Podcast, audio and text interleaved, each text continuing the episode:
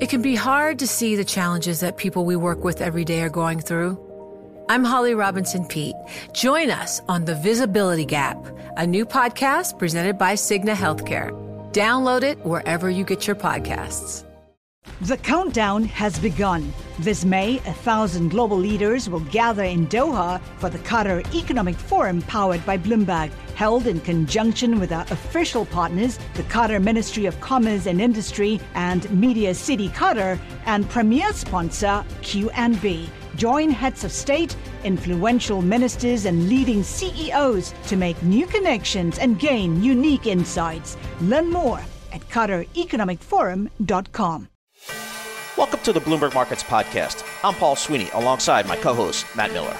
Every business day, we bring you interviews from CEOs, market pros, and Bloomberg experts, along with essential market moving news. Find the Bloomberg Markets Podcast on Apple Podcasts or wherever you listen to podcasts and at Bloomberg.com slash podcast. Earning stories, as Bailey was just uh, talking about, it's on the retailers. It's Target, it's TJX. Uh, some decent numbers, kind of in line, I guess you'd call it, but definitely some cautious outlook. So let's kind of get a sense of what that means for these retailers and what it means for the consumer overall. So we're going to roundtable this thing with a couple smart voices. Jen Bartashus, senior industry analyst with Bloomberg Intelligence, uh, she joins us, and as does Bloomberg macro strategist Vince Cignarella, uh, both on the phone here. So Jen, let's start with you here. What's your takeaway from a couple of big retailers, uh, Target and TJX? Yeah, so good morning, Paul. Um, you know, really, the takeaway is is that there's no news, maybe good news, actually, in this market, in that uh, everybody understands that the consumer discretionary spending is continuing to soften.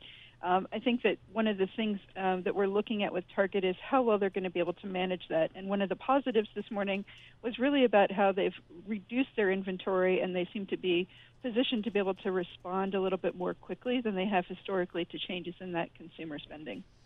Well, Jen, the inventory story seemed to be this overhang for both Target and TJ Maxx for the entirety of last year.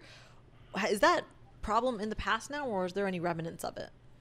Really, that pattern, that that that, problem is is really in the past. I think um, both of the retailers have really reduced their inventory, especially in critical areas.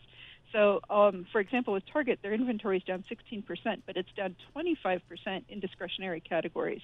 Um, and TJX has also really worked to, to offload the excess inventory that they had. So, across the board, I think in the retail space, um, inventory is, is really pretty well positioned as we go into the summer months and more importantly into the critical back to school and back to college seasons, uh, which it's hard to talk about already, but it is just around the corner my last back to college is starting starting to fall after four. This is my fourth and last, thank goodness.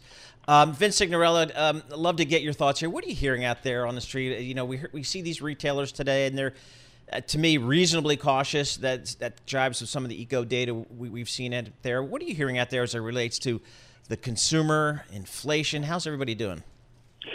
Uh, everybody's sort of so-so, to be honest. I mean, I, I, I think the interesting point when you're talking about the retailers and you're talking about reducing inventories, uh, think about just a short time ago we were talking um, supply chain imbalances and people couldn't get product.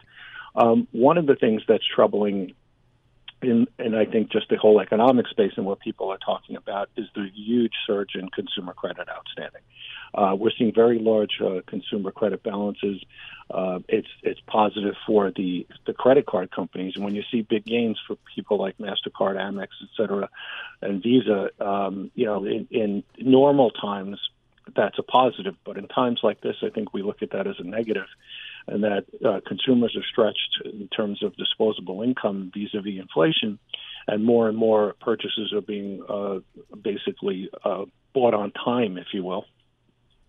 And that's that's just borrowing from economic growth in the future. And you know, I, I, I think markets and traders are still thinking um, that we are potentially going to see a recession before this year's out. Vince, following up on that story, the the timeline here is really interesting because, and Jen, correct me if I'm wrong here, but both Home Depot and Target kind of said, look, we're expecting some sort of pullback in the consumer.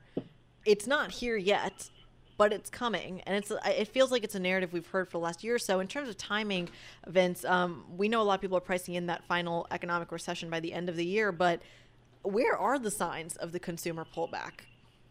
Well, uh, I mean, we're naturally not seeing them in. in um, uh, I mean, if you look across the board, you look at the housing market, especially in the tri-state area, it's off the charts.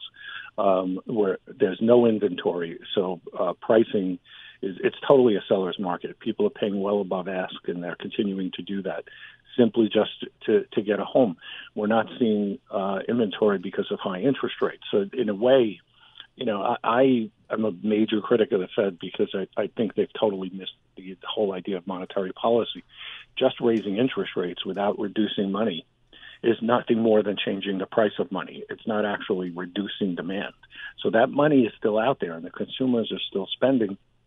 But I think we're getting to a point where they're reaching the end of their rope, and until we get to that point, we're not going to see the pullback in spending that you know that the, that people are talking about. Um, you know, when that happens, uh, timing is everything. I, I I wouldn't dare to try to to call it um, necessarily and say it's the end of this year, or early next year, or whatever. But it does come. Eventually, it does come. You run out of you just run out of places where you have income to spend. Jen, both TJX and, and Target called out, as have other other retailers recently, the, the rise in shrink. What is shrink, and, and how, how is how problematic is it for the retailers? Yeah, so shrink is is really loss of goods either due to theft or damage. Um, and it's really as simple as that. And it's it's an, an issue that has always been around retail, but has been amplified um, significantly in the last um, year or so. Um, and we've actually even heard retailers like Kroger talk about, um, you know, retail shrink and theft of, you know, of, of actual retail gangs coming in and stealing products.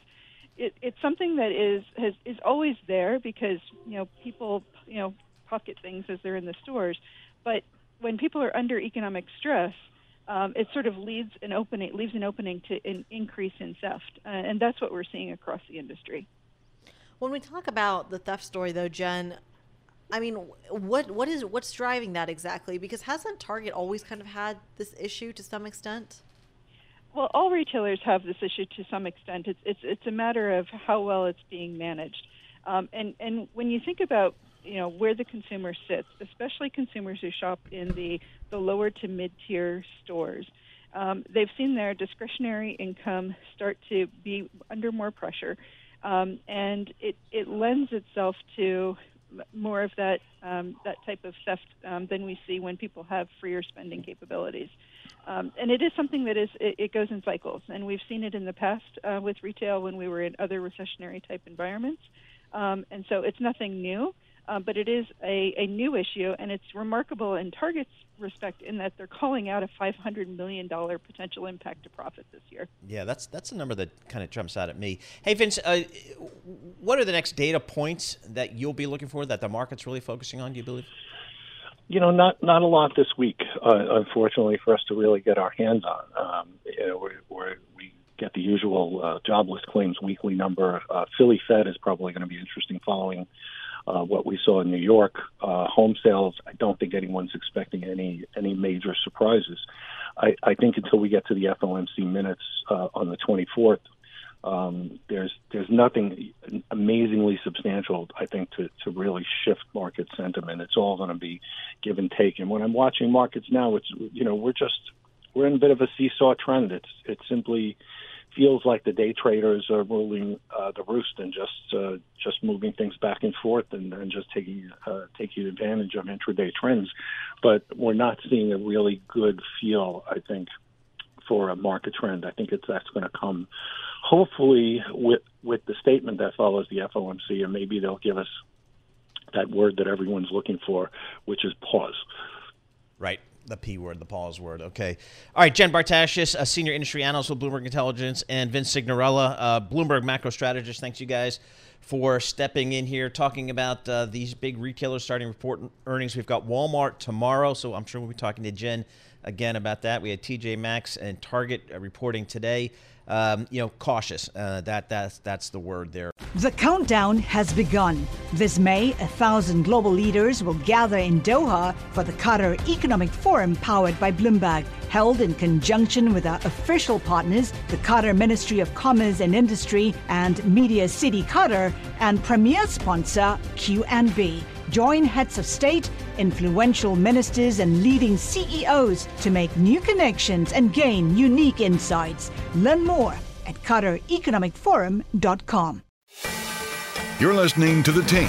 Catch our live program, Bloomberg Markets, weekdays at 10 a.m. Eastern on Bloomberg.com, the iHeartRadio app, and the Bloomberg Business app, or listen on demand wherever you get your podcasts. It seems like we kind of joke about this that every company in every industry, what do they all talk about on their conference calls? AI. I mean, you're a dog make dog food maker. You're talking AI and how that's going to drive your business. I think it's a scam, approaching scam like levels. But how does it apply to investing? Our next guest can help us out there. Huw Roberts, head of analytics at Quant Insight. The name says it all. Huw, I got to ask you AI, it's all over the place. How does it apply, if at all, to investing? You're the guy to have, have an answer, I think. Yeah, well, we think it massively does. The, the, the key difference that what we do is we don't have a kind of a, a large language model. It's obviously making all the hype around ChatGPT, Bard, and all the others. Um, so we've not gone down the natural language processing route. Instead, we've used the the smart machine and just basically trained it on a range of financial securities, single stocks, equity indices yields, FX crosses, and the like, and the macro environment. Because the problem with macro, more often than not, is not that we're we don't know what the mysterious X factor is that's driving 10 year yields or dollar yen or SPOOs. It's that we don't know what the right pattern and the right jigsaw is. You know, uh, are FX trading off interest rate differentials? Are SPOOs trading off the, the strength or weakness of the dollar? You know, it's, it's putting the different moving parts of growth, inflation, financial conditions, risk appetite together in the right order. And that's exactly what AI can help with. So AI can help, um, but not necessarily the natural language processing, the LLM models, more just using to train it on smart data, on understanding the patterns of association between financial markets and the broader macro environment. Does that apply to every asset class, though? I mean, or is this just a, a stock market kind of thing? Uh, well, we train it on everything, um, but it's a really fair question because obviously you do see discrepancies within that. So sometimes, you know, commodities get driven exclusively by a supply squeeze, in which case, you know, you've got to get into the weeds in terms of you know, is it a weather event that, that's uh, that's impacting crop production levels, for example, or within the equity space? You know, there are certain sectors, and I think even the most bottom-up company fundamental guy would acknowledge a macro plays. They're typically the interest rate sensitive sectors like finance, like housing, um, etc., uh, or even growth versus value. Thinking about the level that bond yields play in that kind of style allocation. But then we'd be the first to admit, you know, if you're talking about um, a new biotech stock um, where it's you know come up with a new prescriptive drug of some kind, and it's about their R and D capabilities, it's about their ability to patent it so they can monetize it properly. Then that's obviously more idiosyncratic. So there are variances across um, the the entire kind of capital market structure. But if you think about it, what financial asset is completely impervious to inflation? The Fed financial conditions, yep. risk appetite. These are these are just truisms in our life. So, Huw, right now, what are some of the data points, data sets that you guys at Quant Insights are, are really focusing on now? Yeah, so what we're noticing is, is a little bit of a um, regime change uh, for U.S. equity markets. Um, and it, it's a little bit self-evident because obviously the narrative has been out there for, for, for some time, but we're seeing that while everyone's talking, obviously, you know, all these amazing stats about Apple being the size of the Russell 2000 or half dozen stocks explain the entire performance for 2023, um, and you can ascribe that to AI, you can ascribe it to a little bit of safe haven status, and also maybe the move in yields as the bond market starts to discount an easier Fed. You've got to be more nuanced than that, we would argue, if you're actually trading this stuff. So it's not actually the level of um, bond yields that is driving uh, US tech stocks on our models, it's actually A, the shape of the yield curve, and B, bond vol, interest rate volatility, that is more important. And what we're finding at the moment is that the move lower, we actually use swaption vol rather than the move index, but the move index tends to be more well known. The fall in the move index over the last month or so has been a huge tailwind. That's been a positive, and that's raising model value for SPOOs, NASDAQ, XLK, all this stuff. Um, a steeper yield curve is also a big tailwind, and that's helping move um, model value higher. Against that, given that we finally feel, and this is the most eagerly anticipated recession in a long time, and it feels like everyone's been waiting for it. But the data in the last month or so has felt like it is starting to roll over a bit at the margin, um, both in the States and Europe and China. Um, and that's been a headwind to macro warranted fair value for all this stuff. So what we do is obviously balance up the tailwinds and the headwinds. And at the moment, the moves in the bond market are more than offsetting um, the, the, the negative drag from growth, the negative drag from inflation expectations. But the trouble is, is that markets have moved, equity markets have moved ahead of that. So we've got the Nasdaq, for example, about five percent rich um, to where it should be at the moment. So the good news is macro warranted, macro momentum is moving higher, but the, the health warning is the market's ahead of itself. Well, it's interesting that we say the market's ahead of itself when it's kind of been stuck range bound for, for, for two for two months now. How much of the kind of carnage of last year is uh, almost a tailwind as well to to the stock market this year around? Even as we're staring at a recession, does it, is it just up from here? Yeah, I think that's a really fair comment. At, at least for justifying price action in January. I mean, it did feel like a lot of last year's losers, the ones that got beaten up the most, um, did see a reallocation towards them at the beginning of the year. And I think that's a really fair comment. And there is flow evidence to back that up as well. But it, it has to be more than that. When you look at the price action, um, I think what started off as a 2022 losers reallocating into 2023 winners morphed into a bit of a bond yield trade and more in the last whatever it is six eight weeks has morphed into a generative AI trade. But our point would be, is it, interestingly, if we look at the Nasdaq, so we have um, we compute an R squared stat, stat, just goodness of fit. How good a job are our macro factors doing of explaining price action in whatever we're looking at? If we looked at the Nasdaq from January up until about um, 10 days ago, our R squared was below our threshold for a macro regime. So that would speak to the fact that in January, Nasdaq was driving off flow, and in February and March, it was trading off the generative AI hype.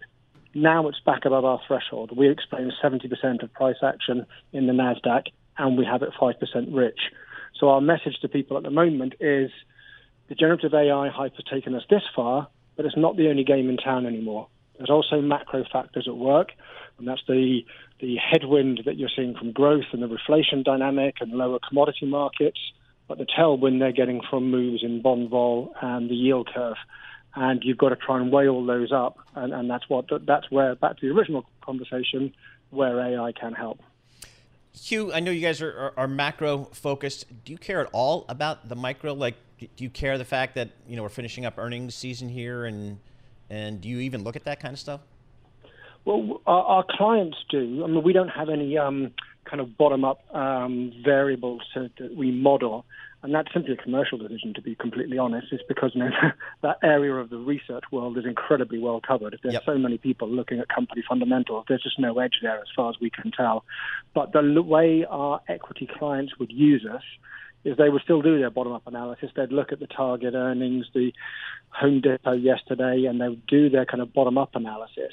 But then they'd say, well, we know we're in macro markets as well, so we need to put a macro overlay on top of this as well. And then you get the holistic picture. It's where bottom up meets top down. But we only provide one half of that equation, to be honest. Huw, about 30 seconds here.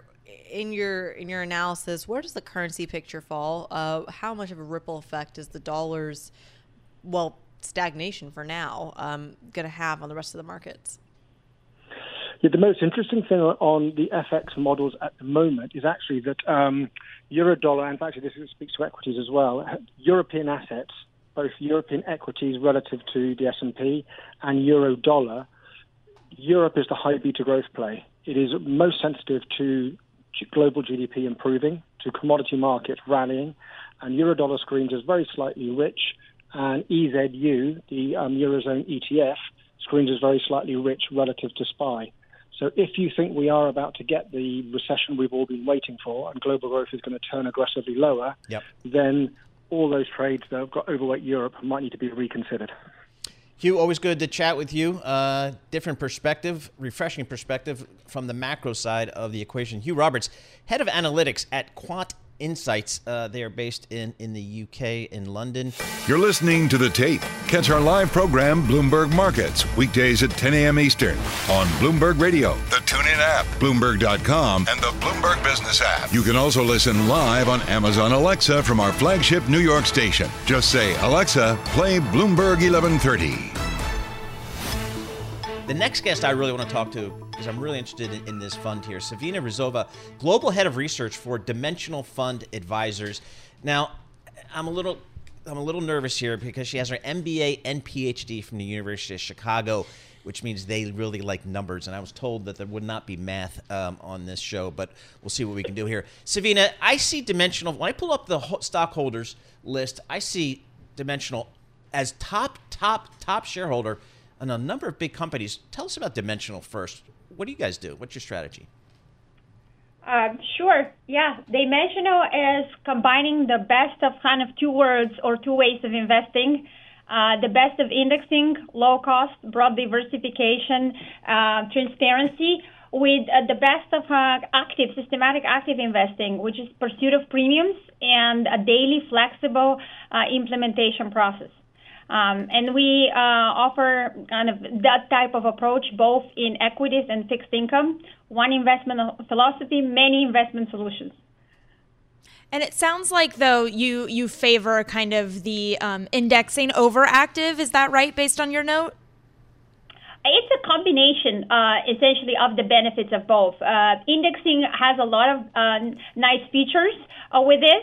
As I mentioned, broad diversification and low cost are the first that come to mind, but also it has cost. And I think in the last 50 years, we've seen the pendulum swing a lot away from traditional active to indexing, which generally has been a great trend, but people have also started to perceive indexing as a free lunch out there. It has its own costs. There are rigidities associated with indexing and also lack of pursuit of premiums in general when it comes to plain market index solutions. So we try to basically deliver the benefits of indexing, but also go beyond indexing by focusing on pursuit of premiums systematically day and daily uh, in our uh, investment solutions.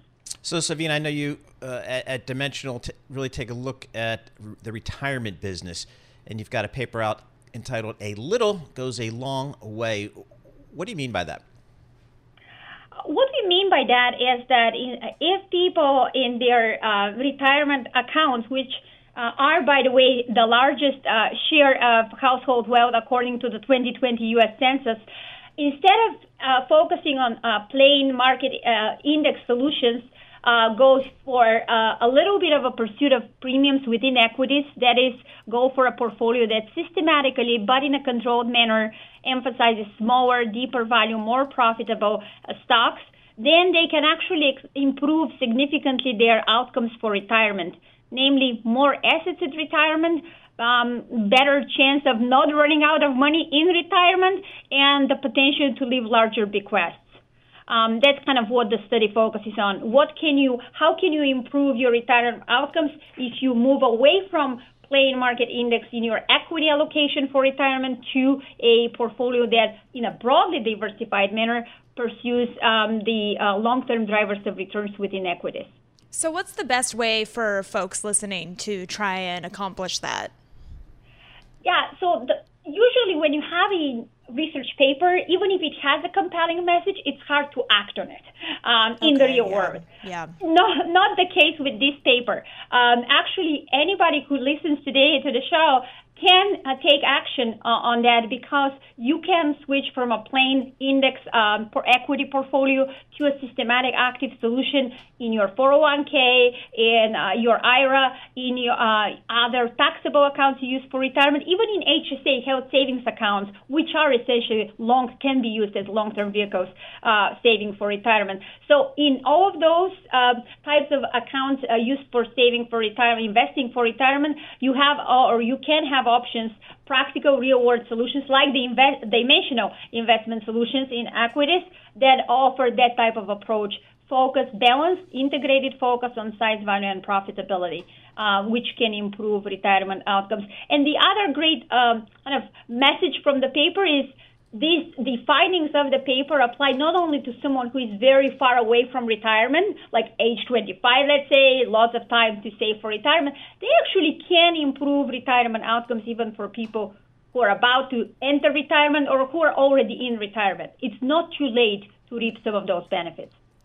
All right, Savina, thank you so much. We appreciate it. Savina Rizova, Global Head of Research at Dimensional Fund Advisors. The countdown has begun. This May, a thousand global leaders will gather in Doha for the Qatar Economic Forum powered by Bloomberg, held in conjunction with our official partners, the Qatar Ministry of Commerce and Industry and Media City Qatar, and premier sponsor QNB. Join heads of state, influential ministers, and leading CEOs to make new connections and gain unique insights. Learn more at QatarEconomicForum.com. You're listening to The Tape. Catch our live program, Bloomberg Markets, weekdays at 10 a.m. Eastern on Bloomberg.com, the iHeartRadio app, and the Bloomberg Business app, or listen on demand wherever you get your podcasts. All right, let's uh, switch gears. Let's talk uh, energy here. Um, uh, you know, we are talking a lot. We just had the uh, CEO of uh, Bentley on Bentley Automotive, and they're talking about you know transitioning to electric vehicles, and uh, there's obviously huge energy components to all of this. we're welcome to bring in Robert Piconi. He's the CEO and co-founder of Energy Vault. Energy Vault is a New York Stock Exchange listed public company. NRGV is the ticker to put into your Bloomberg terminal. Uh, Rob, thanks so much for joining us here. You joined us here in our, our studio. We know you're based out in California, so we appreciate you coming into our studio here in New York.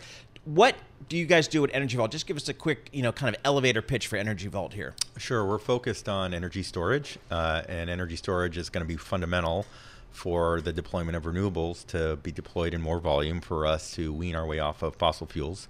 Uh, our storage uh, is broad. We use a software platform where we can um, handle short duration storage and integrate that. Long duration, we do that with our proprietary Gravity solution. Uh, and we also, as just announced last year, do ultra long duration with green hydrogen. So we broadly play in energy solutions for uh, utilities, independent power players, and also large consumers of energy, large industrial players. And the gravity based storage feels like a big deal for you guys. Can you explain what that is?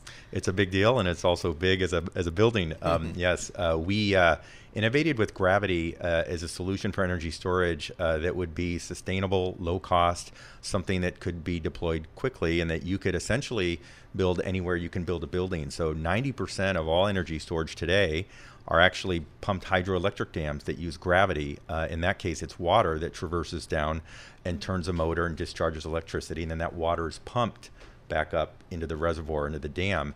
Um, we came up with a way to use that same gravity uh, and build a structure in a building that you could build basically anywhere, not have the reliance on uh, building dams, damming up rivers, uh, for example, or, or, the large costs. And to do that very economically, we have a very low levelized cost to do that, which is a big issue with energy storage is cost. What are you storing actually? We're storing electrons. So we're essentially taking uh, ideally excess wind and solar. Uh, when it's not needed. So solar typically overproduces during the day because the demand isn't there. Uh, and that mm. excess wind and solar actually powers the motors and moves these large composite blocks. We don't use concrete in those blocks. They're uh, 25 metric tons each.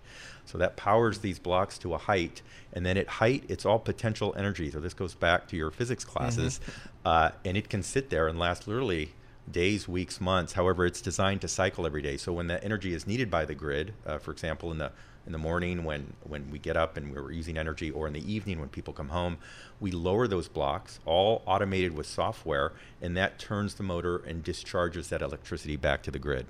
Wow. You got to be really smart to figure yeah, this stuff yeah, out. That's amazing. That? That's yeah. pretty cool. All right, I have to ask one question because I know you made an investment. You've got um, uh, something in Rudong, China. Uh, yep. So you're nearing completion of the world's first commercial long duration gravity energy storage. Says, I've been dying to meet somebody who's investing in China.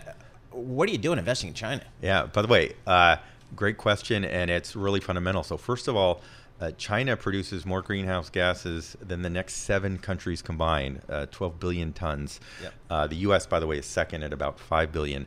Um, so, number one, with our mission of decarbonization, China was going to be important. It's a very large market that's yep. good for investors.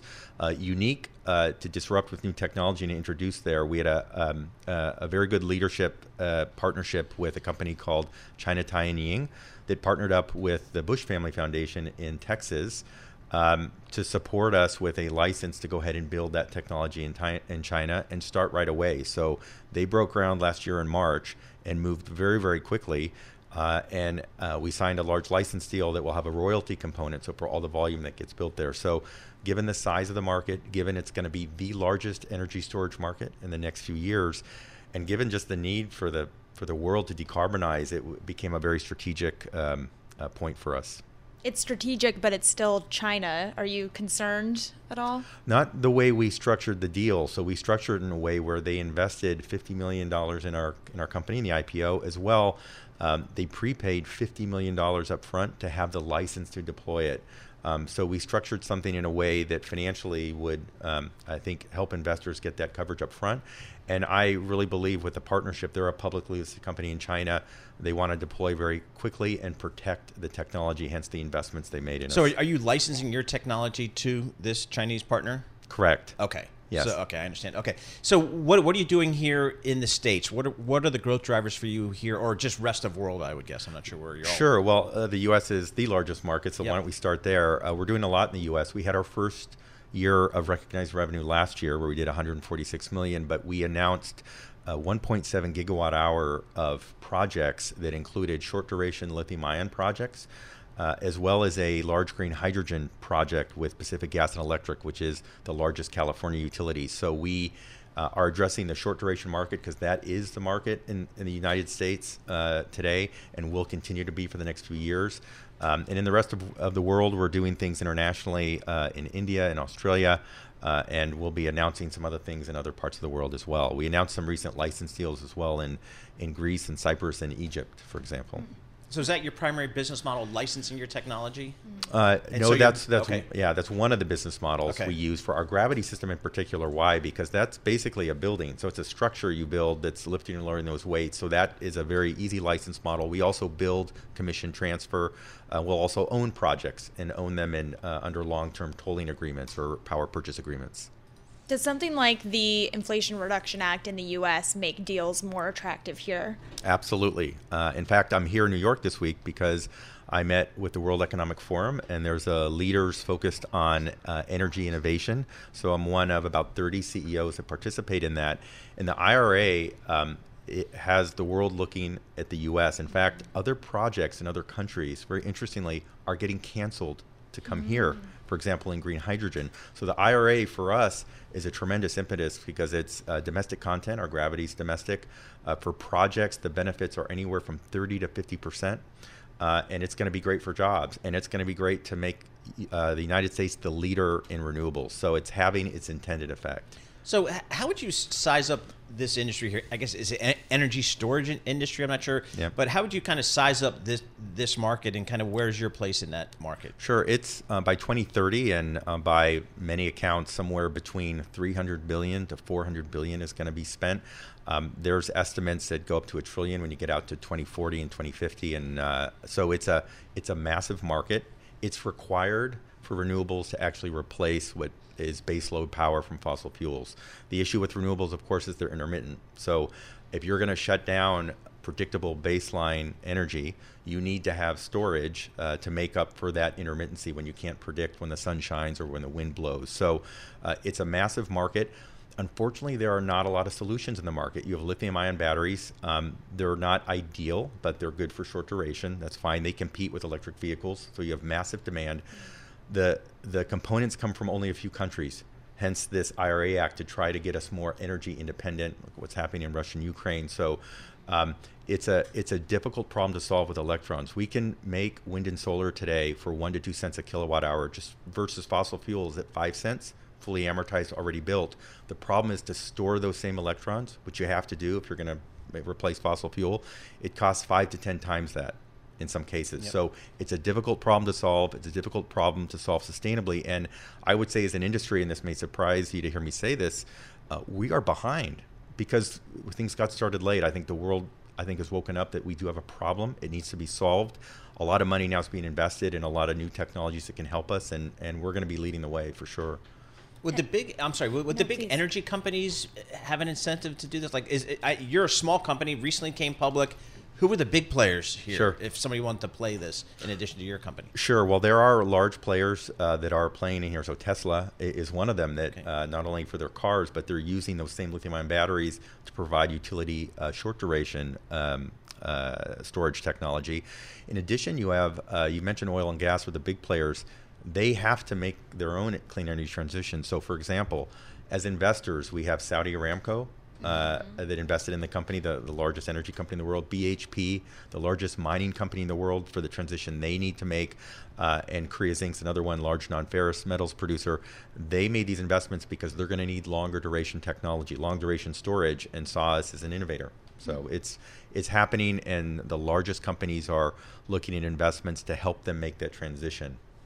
And do you anticipate, in our kind of final 30 seconds with you, how worried are you about the macro environment impacting that investment plan? You know, it's going to continue to be volatile as we see in the in the in the stock market, absolutely. Um, but we continue to see investment and demand coming. In other words, I'm not seeing any drops in demand. In fact, in our last quarter, we announced a 40% growth in our sales funnel, which already is about 12 billion dollars. So, um, and we announced also um, about a billion dollars in new project awards just last quarter. So we are not seeing a slowdown in demand from from where we sit, uh, and the IRA is going to just accelerate that at, least for sure for demand and also profitability in the United States. Robert, thanks so much for joining us. Really appreciate you coming in here. Robert Piconi, he's the CEO and co-founder of Energy Vault. Again, the ticker on the Bloomberg terminal, NRGV. Um, very interesting story. I think I learned a lot there about how this whole stuff works. You got to store it. It's not just creating the alternative energy; it's you got to store it. So now I think I got a better understanding of that, uh, and that's what Energy Vault is trying to solve for. You're listening to The Tape. Catch our live program, Bloomberg Markets, weekdays at 10 a.m. Eastern on Bloomberg Radio, the TuneIn app, Bloomberg.com, and the Bloomberg Business app. You can also listen live on Amazon Alexa from our flagship New York station. Just say, Alexa, play Bloomberg 1130. All right, let's bring in our, our next guest. We love chatting with Neil Grossman. He's a former uh, CIO at TKNG Capital. Neil, a million ways to go here. Um, I'm just going to start with because we had President Biden speaking a little bit earlier. He's now shaking hands, getting ready to, to head over to, to Japan. Um, but he and his friends in Congress, they got to get a debt deal done. And, and my question is, what what are we going to get if they do agree? Is it just to raise the debt limit and kick this can down the road another period of time? You're very, very intelligent. Yeah. um, I think that's most likely because I don't think the Democrats are going to be willing to go as far as the Republicans want, and the, you know, so they're going to have to find some way to get this done. I'll, I'll tell you, just as an aside, what I find very interesting, you know, you really want to scratch your head. They- They put through a 1.7 trillion dollar package at the end of last year with a lot of spending. They had to know that they were going to create a problem for themselves if they didn't resolve this, number one. Number two, there's been a lot of interesting discussion, if you've been paying attention, about constitutional issues, which I'd love to sit down with Laurence Tribe and discuss. But what I find very interesting is they could have started to do things like cut expenses about three or four months ago to give themselves more runway. I mean, decades ago, Well, right? this decades- is the decades thing with, another with issue. DC, right? Like, th- there's not a lot of long-term planning necessarily. Well, you know, the entire process, this is an interesting thing. The entire process for how debt and, and, and spending and all these programs are done, based on the Congressional Budget Office projections, are only 10 year projections. So, what the Congress tends to be very good at is dumping a lot of additional expenses into back years so they don't get measured. In fact, um, by the way, I wrote a book about this about 10 years ago called Generation WTF. I'm very much on the side of young people. and um, Thanks, Neil. the, the ac- but the actuarial problems of this country are roughly speaking 200 trillion plus. So you have to understand the government um, GDP is about 25 trillion now. So we've already committed functionally almost eight to 10 years of GDP already. The government spends, let's say, about five or six years um, trillion dollars a year. So in theory, we've spent close to 40 years of, of GDP already. So I mean, the hands are tied significantly. And you know, look, nobody has the willingness to do anything. Even this, McCarthy and Biden to start with both said we're not going to touch entitlements. Well, that's ninety percent of the problem, basically. And it's not what they do, which is just keep pushing into the back years. It's a problem now. My guess is, roughly speaking, the actuarial change in liabilities tied to those to the entitlement pro- problems primarily is probably four to five trillion dollars a year. And so whatever you see being measured understates the accumulation of these problems enormously. Yeah, that's just, uh, yeah, that's just those are discussions that the market. I don't even think the market remotely can deal with. You Well, know, they're going to have to at some point. Social Security, the trust fund, runs out someplace around 2033. I mean, that was a two-year cut from what Dude, they are. 2033. Ten years. That's scary. Ay, ay, ay. yes. So, my by the way, I've been talking to a lot of young people about So I'm this. not getting that, am I? You may. I may It- get a the little bit- problem is the young Maddie's people. not getting Not pointing at me. I gotta- all so right. my sug- my suggestion is young people should call their congressman and say, listen, you need a second trust fund. Every penny we put in cannot go into that trust fund. That's not our problem. You tell them to pay for it. Let's set up a fund for ourselves, and we'll be we'll be accumulating money for our retirements. But you know that leaves the other other fund out of money in a number of years. By the way, Medicare, Medicaid run out, ran out of money in 2015, so those are now on budget as well. Mm. So these are these are big problems. Two out of every three dollars, give or take, that the U.S. government now spends is for entitlements. What What is the one thing then that you would want Congress to do specifically to protect my Social Security? Well, me, me, I happen to be quite extreme. I think they should shut it down right now. And they, what they should do is not that you can't do things, but they ought to go back and say, look, this is the amount of money we have to spend, and let's get this right. Because to be honest with you, if they work with a cap this way, forget the deficit cap, and say they're going to get a lot more. There's so much waste in this system, right? I mean, I think there's a roughly estimated 150 to 250 billion dollars a year of, of, of Medicare medical fraud. That by itself is almost as you know would, would provide enormous additional coverage. But you've got to sit there and be willing to say, look, we cannot simply continue to have I call it ostrich economics and stick our heads in the ground because all we're doing is providing a staggering problem to the future, and that's not really fair. All right, back down to earth a little bit. Sure. What else are you thinking about? What are you doing in markets? How are you viewing these markets? We just got through the bulk of earnings. We heard some, from some retailers today, and they're reasonably cautious on the outlook and on the consumer. But what are you looking at? Well, first of all, it's been we've talked about this for a lo- while. I've been doing reasonably well because I've been range trading and trying to take advantage of volatility. Mm. I think we also discussed the fact that the, there was likely to be some upward migration in prices, which we're having right now. So, you know, in the shorter run, I mean, this this debt issue is a concern because I I'm, I'm very very flat basically because I don't know how this is going to come out. My guess is they're going to you're going to you're going to basically push it to the limit. There'll be some real ugly days. They'll get it done, and you'll be uh, re- relatively okay. Inflation has been coming down. The interesting thing to me is it's a little less than I would have expected. Mhm. You have a couple of more good months of, of relative comps, and so I think that as a concept concept gives you because the market likes lower inflation because it thinks it takes the Fed out of the picture. I think the problem is going to be that when we begin to move into the fall, the year-on-year comps with inflation get very ugly. They do. Okay. And so, because Okay. if you go back, I think Yes, last right. year, like Peaked, five or yeah. six months, they were averaging 0.1 a month.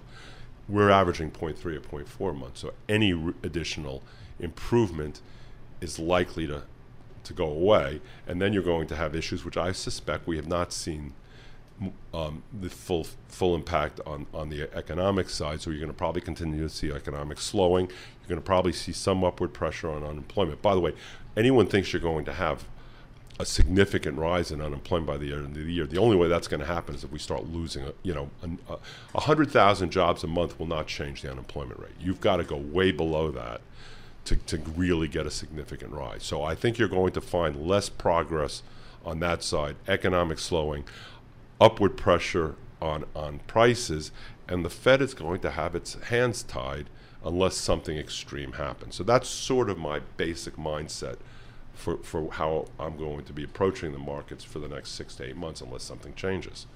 So, with the year on year comps for inflation, like you mentioned, and the tight labor market and strong consumer spending, how do we possibly predict that the Fed is going to have this massive string of rate cuts? I think they're out of their mind. I, I don't think that. I don't think. First of all, let's be clear about one thing. The Fed's mandate, and we've talked about this, is zero. They've self-defined it to be two percent, which is fine. They're not going to do anything unless they want to try and change it. And if they change it, watch out for the bond market. until you get near two percent. But if you have if you have three and a three quarter percent un- unemployment, which is historically low, even with modest growth. Remember, the the growth they report, real growth, is nominal less inflation. Mm-hmm. Nominal growth right now is still quite healthy, and that's one of the reasons I think we've seen less slowing than people think. It's not like we're growing at two percent nominal with one percent inflation to get to one percent. You're growing at like five and a half 6% with 4% or 4.5% inflation to get to that, that level. So I, I just think the bottom line in the back background, we may not have to see any more hikes. Look, personally, I would have stopped hiking a little while ago, but I think the Fed should be selling assets off their balance sheet, which they're not doing, not just simply letting them run off. I think I call it quantitative dribble, basically. but um, the bottom line is, is that un, uh, until something extreme happens that will force their hand, as long as the economic data is reasonable enough and prices are still high, you're not going to see them cut rates. At least that's my perspective. Interesting. All right, Neil, thanks so much for joining us. Neil Grossman, co founder and former CIO of TKNG Capital. You're listening to The Tape. Catch our live program, Bloomberg Markets, weekdays at 10 a.m. Eastern on Bloomberg Radio, the TuneIn app, Bloomberg.com, and the Bloomberg Business app. You can also listen live on Amazon Alexa from our flagship New York station. Just say, Alexa, play Bloomberg 1130. I want to get right to our next guest uh, in our C suite conversation today. Anna Bryson. She's the chief financial officer for the company's Doximity. New York Stock Exchange symbol DOCS, D O C S. Uh, it is a New York Stock Exchange uh, listed stock. Uh, and thanks so much for joining us here. Um, let's start off just real quick. Give me the, the, the 20 or 30 second pitch on what you guys do at Doximity. Then we'll get into your, your earnings and kind of the outlook.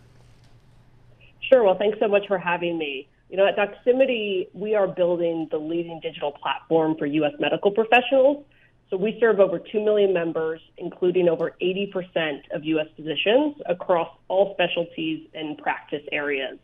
So what we're building here is really the physician cloud. We provide our members with digital tools that are built for medicine, which is enabling them to collaborate with colleagues. They can stay up to date with the latest medical news and research, manage their careers, and conduct virtual patient visits.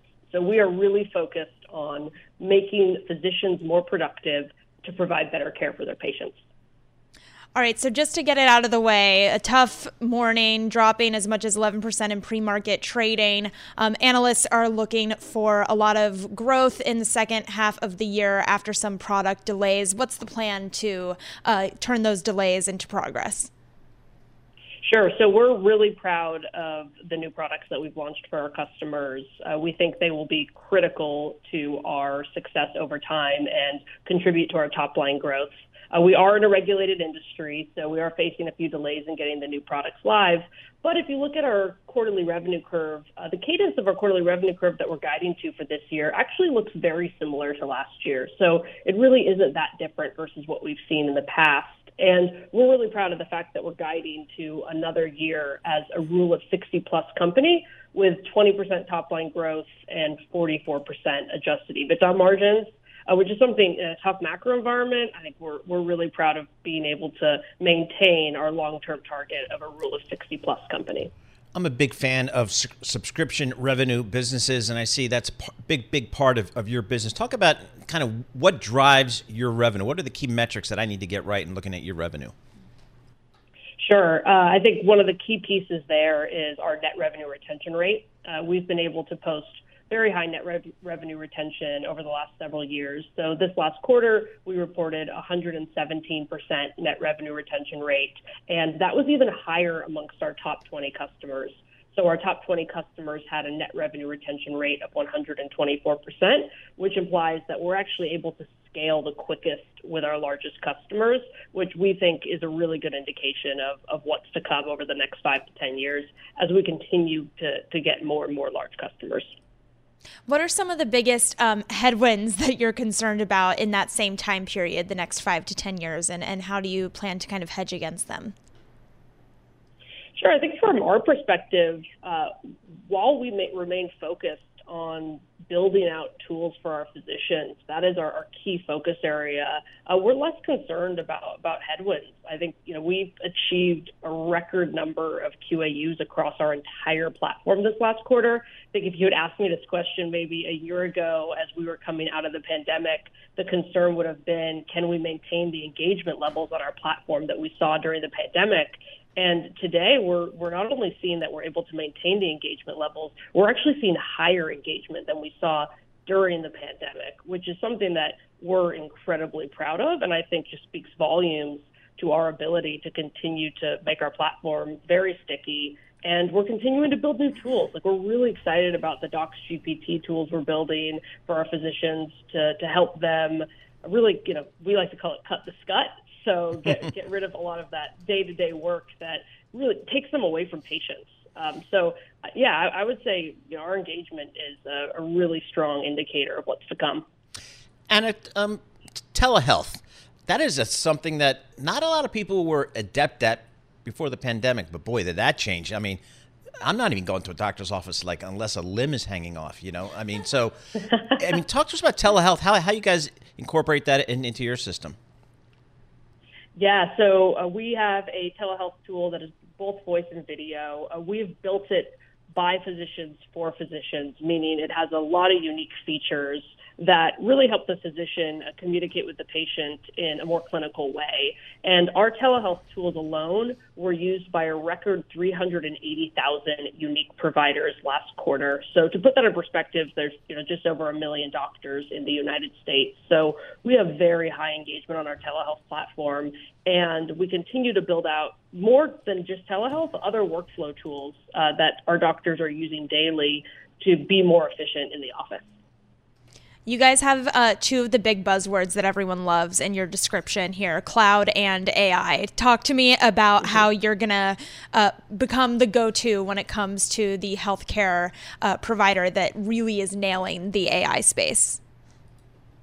Yeah, you know, we're we're learning a lot about how generative AI can serve doctors. So the one thing we've we've started out with here is, is Docs GPT. I think you could think of it as a Chat GPT integration with a healthcare twist. So we've developed a library of healthcare specific prompts and we've trained the AI on common healthcare specific documents. So physicians can use it to appeal an insurance denial for a patient with a chronic condition, for example. And that's an area that we're continuing to focus in on. And we're, you know, we're really encouraged by, by the early uh, adoption. And I think at the end of the day, you know, as we think about it, generative AI is very promising. Um, but, you know, it's not without errors and it should be approached judici- judiciously. So we're enabling the physician to, to test and use this technology and, and provide the appropriate feedback for us to help ensure the best, best applications in, in healthcare context. And in your subscription model, who pays the subscription? Is it the doctor individually? Is it the hospital? How does that work? Yeah, sure. Good question. Uh, we are free for physicians. That is very important for us. We are all free for physicians, but we are monetized by health systems and pharmaceutical manufacturers. So those are our two key customers where pharmaceutical manufacturers can get information to physicians about clinical trials, for example, and health systems can get information to physicians about, you know, a, a new innovative treatment that they might have. So 30 seconds. How's your recession model look? How, how susceptible do you guys think are you to a slowing economy? Yeah, so you know, pharma is a very recession resilient yep. industry, and so while you know if you we look at the pharma ETF, uh, I think it's only down about about five percent this year. It's it's a, a, a industry that's that's proven to be very recession resilient. Healthcare in general is recession resilient because the need for life saving treatments doesn't change just because we're in a tough economic time. So we think we have a, a strong ability to, to weather a recession. I mean, you can see that as we're continuing to post uh, north of 20% revenue growth yep. and north of 40% margins. All right, Anna, great stuff. Thank you very much for taking the time and chatting with us. Anna Bryson, CFO of Doximity. DOCS is the ticker.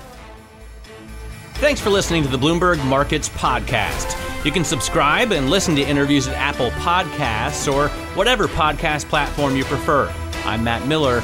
I'm on Twitter at matt miller1973, And I'm Paul Sweeney. I'm on Twitter at PT Sweeney. Before the podcast, you can always catch us worldwide at Bloomberg Radio. The countdown has begun. From May 14th to 16th, a thousand global leaders will gather in Doha for the Qatar Economic Forum powered by Bloomberg. Join heads of state, influential ministers, and leading CEOs to make new connections, gain unique insights, and uncover valuable opportunities in one of the world's most rapidly rising regions. Request your invite for this exclusive event at QatarEconomicForum.com.